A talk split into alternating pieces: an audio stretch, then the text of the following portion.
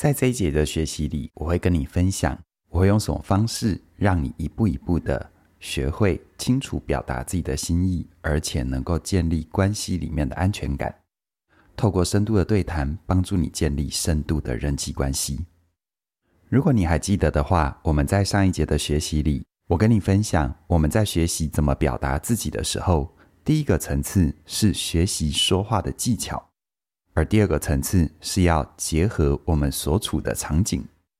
这一门课除了第一个层次跟第二个层次之外，我会陪你前进到第三个层次，那就是关系是有阶段的。在不同的阶段，我们可以怎么样去呈现？在不同阶段里，我们需要表达的内容跟建立关系安全感的方法都会不一样。而谈到关系发展的阶段，我们常常会有一些迷思。这些迷思会造成我们在面对人际关系的时候非常的辛苦。常见的迷思有三个，我先说第一个。很多人哦会觉得关系的发展是一种不进则退的过程，背后的信念就是任何关系一旦建立了，就一定要一直维持下去。你有没有这样的想法？会不会觉得一旦这个关系断了、生疏了，好像就是自己做错了什么？可是反过来说，你想想，随着你的成长，认识的人越来越多，那不等于你要维持关系的人也就越来越多吗？谁能够受得了这样的负荷呢？其实，在你生命里，人际关系应该是用来丰富你的生活，让你看待这个世界有更多元的视角，而不是让你越来越有负担的。就像是我们在学校，很多时候，好同学毕业之后，会比较没有联络，或者是比较不常联络，这些都是自然的。你从原生家庭离开到别的地方工作、求学、生活，你自然就会跟以前相对比较起来，比较少跟家人联系，这也是自然的。这不代表你们的关系变质了，也不代表谁少做了什么，或者是谁做错了什么，单纯就是走向了下一个阶段。而前一个阶段里的某些连接需要做一些调整，如此而已。第二个迷思，那就是面对人际关系有一种只能更好的强迫心理。什么叫做只能更好的强迫心理？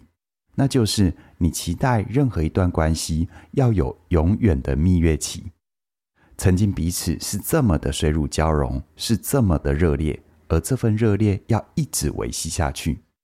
我想呢，这是对于我们。害怕孤单寂寞的一种投射跟想象，似乎只要身旁一直有人热烈的对待我们，而我们也有可以热烈对待的对象，就好像是我们是丰富的。但事实上并不是这样子，我们都会有感觉适应的过程，就像是你再爱的人，当你跟他相处久了，原本那些会让你觉得很兴奋、很激情的，慢慢的你也就习惯了。这不是谁变了什么。而是你们可以往下一个阶段迈进。当关系只有永远的蜜月期，事实上你们不可能有深度的发展，因为你们只是想在彼此身上寻求刺激，而不是更深刻的理解啊。所以喽，关系并没有永远的蜜月期，关系会有起伏，这是自然的，也是正常的。甚至于可以这么说，正因为有这些起伏，所以你才能够用不同的角度，更深刻地认识眼前的这个人，这才是真正的深度关系啊。而第三个迷思，那就是在我们现代的社会合作关系里，好像有些阶段是可以跳过的。为什么我说这个是迷思呢？想想看，当我们以公领域的身份跟另外一个对象签约合作的时候。在那一刻之前，你们可能并不认识彼此，你们有的只是一个合约的约束。但是呢，我们很习惯这样的流程，所以呢，我们会觉得反正合约已经写清楚了，就这么合作下去。可是真实的状况是什么？就算合约写清楚了，那么在进入实际的执行之前，有一些关系的建立还是有必要的，因为合约在合作里面，它只是保证这整件事情的下限。你如果希望他做得更好，关系一定是重要的加速器。而换成另外一个角度，很多时候我们在私领域的关系，我们会觉得跟这个人认识的够久了，所以呢，我们彼此一定很熟悉，一定有足够的信任。但这也是个迷思。为什么这么讲呢？因为啊，虽然你跟他认识的够久，不代表你跟他一起吃苦患难过。也就是说，在我们这一门课里，我们会用春夏秋冬四个季节作为隐喻。你跟这个认识很久的朋友，你们事实上没有一起过冬过，你们可能没有一起体会过寒冷，你们没有给彼此温暖的支持，见证那最困难的时刻怎么样穿越过来。所以呢，在这样的状况底下，你们的确是朋友，但是足以支撑起那最深刻的信任吗？事实上，这是值得思考的哦。搭着阶段的概念，在我们的文化传统里，春夏秋冬每个季节里面还有六个节气，所以呢，总共会有二十四个节气。而我在课程里会用二十四个单元，很细致的跟你呈现在不同阶段里面的人际关系，我们可以做怎样的调整，就像是我们会按照节气来调整我们的饮食跟作息一样的道理。先从春天说起吧。春天象征着我们跟他人的关系刚开始熟悉跟建立的过程，在彼此认识的阶段里，很多可能性都会萌发出来。所以在春天，我们讨论的主题是善意的萌芽，用启发来取代要求。在彼此熟悉的过程里，我们会不小心把自己的价值观套在别人的身上，这样的预设立场，往往在别人的感知里，会是一种比较粗暴的要求。尽管你可能没有那个意思，所以我们要怎么样透过启发的方法，让彼此的善意跟好感可以不断的累积，就是我在春天的六个节气里要跟你分享的主轴。而接下来到了夏天，夏天除了变热以外，它在万物生长的过程里占有一个很重要的位置，因为呢，在夏天温度湿度都很高，所以呢，动植物会快速的生长。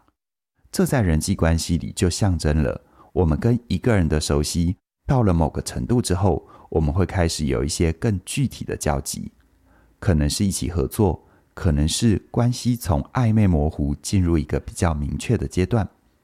而在夏天的主题就是力量的生长，用引导化解命令。要推动任何具体的事物，置身其中的人一定会有压力的，而我们在面对压力的直觉反应。往往是去命令别人，但是命令会造成很多的对抗跟冲突。这时候更适当的姿态就是善用引导。怎么样透过好的引导，让力量能够集中，能够把它转换成具体的成果？这就是在夏天这个阶段里，我会陪你前进的主轴。接下来进入了秋天，秋天是一个收获的季节，在人际关系里。当我们跟人从陌生到认识，从认识到合作，而接下来就是从合作到收获具体的成果，我们会想要跟对方分享收成的喜悦，但不知道为什么，在很多状况底下，明明是要苦尽甘来的，但是却变成了秋后算账。就像你小时候考了一百分，当你很兴奋地跟父母亲分享喜悦，这时候你可能不一定会得到全然的赞许跟认同。你可能会冷冷的得到一句话，叫做“记得下次要维持哦”。这样的话，是不是让你的喜悦、让你的成果都因为这句话而走位了呢？所以在这门课程里，秋天的主题是美好的收获，用赞许升华轻蔑。而最后说到冬天，冬天是寒冷的，大地会呈现萧瑟的状态。在人际关系里，并不是每一个人。你都有机会跟他一起度过冬天，就像你不会跟每一个人都展现出你内心最深的脆弱。想一想，在我们的生命里，当我们脆弱的时候，我们会跟谁做这样的呈现呢？或者是谁会愿意把他自己的脆弱呈现给我们看呢？是不是那些我们最亲近还有最信任的人呢？在理论上，我们都知道。要给这样的对象最大的温暖，但事实上，我们常常是很冷漠的对待他们。就像是当你难受的时候，你可能得到家人或伴侣一个很随便的安慰，或者是你也没有好好的去承接你的家人、你的朋友他们那些最脆弱的部分。而我相信你是很愿意去承接的，只是你没有长出必要的能力。所以在这门课程里，冬天的主题会是温暖的陪伴，用支持消融冷漠。就像是前面分享的，真正的温柔跟你原本的刻板印象会很不一样。温柔它可以是柔软的，它更可以是带有力量的。温柔它是一种阴性的特质，但同时温柔也是一种阳性的特质。我相信在这个部分的学习，无论你的原始性格是怎样，你都能够学会支持性的表达，让你的温度能够传递给你在乎的人。进一步来看，为什么我要用春夏秋冬二十四个节气来推进这门课程的学习呢？其实有几个原因哦。第一个原因，这样的隐喻比较适合我们华人的文化。你会发现，多数你在坊间能够找到关于沟通表达的书籍或课程，他们背后的哲学观跟想法，可能都来自于西方的文化底蕴。西方的文化价值跟我们东方是不太一样的，所以你可能也会感觉到很多书或课程里面教的方法，技巧层面听上去都对，可是，在实际运用上总会觉得有一点落差。所以呢，我这样子设计课程，就是为了要回到我们的文化背景，用我们的文化里最能够理解的隐喻还有方法，来融入到我们文化特色里面的人际关系。在最大程度上，让你的学习能够结合你的生活，还有你的文化背景。再来第二个理由就是，它可以跟你日常生活紧密的结合。你会发现，我们每天都在过日子，我们会过一些节，像是冬至、清明、端午、中秋、中元，这些节日跟我们传统的节气都是相关的。我希望你在学习的过程里，在这同时，生活里面的节日。也都会提醒着你，可以让你所学自然的浮现，成为你生命的一部分。就像是中秋节，我们会想到怎么样跟人好好的相聚；而春节呢，我们会想到我们如何好好的安排一段关系的开始。这些日子都会发生，而你的学习也都在提醒着你。而第三个理由，那就是好的隐喻需要的不是创意，而是靠近。很多人会感觉，如果要有好的表达，就一定要能够做出很厉害的隐喻。可是啊，隐喻这件事，它需要的真的不是创意。你可以想想看，你很有创意的举一个很棒的例子，而这个例子却没有人听得懂，因为听的人他没有相关的经验、知识、背景跟文化。请问，这时候你的隐喻再好有用吗？所以呢，要能够做出好的隐喻。它有一个很重要的前提，就是你要专注在你的对象身上。而如果这门课程在最大程度上是要给最多人听，而这群人也包含你呀，你的生活、你的文化背景到底有哪些元素？如果能够运用这些你本来就知道的元素来陪伴你前进，这是不是对待人最好的温柔呢？所以接下来我就要说，为什么这样子设计课程的第四个理由。那就是一颗愿意靠近的心，就是最好的温柔。这些年，我常在想，温柔这件事情，它能够用教的吗？而隐喻这个能力，它能够系统化的传递吗？当我越深入的去体会什么是温柔和隐喻的时候，我就发现哦，教这个词汇是不精准的。其实，我们要学会温柔跟隐喻，它需要的是有人不断的示范给你看。他需要的是你有很多好好被靠近的经验。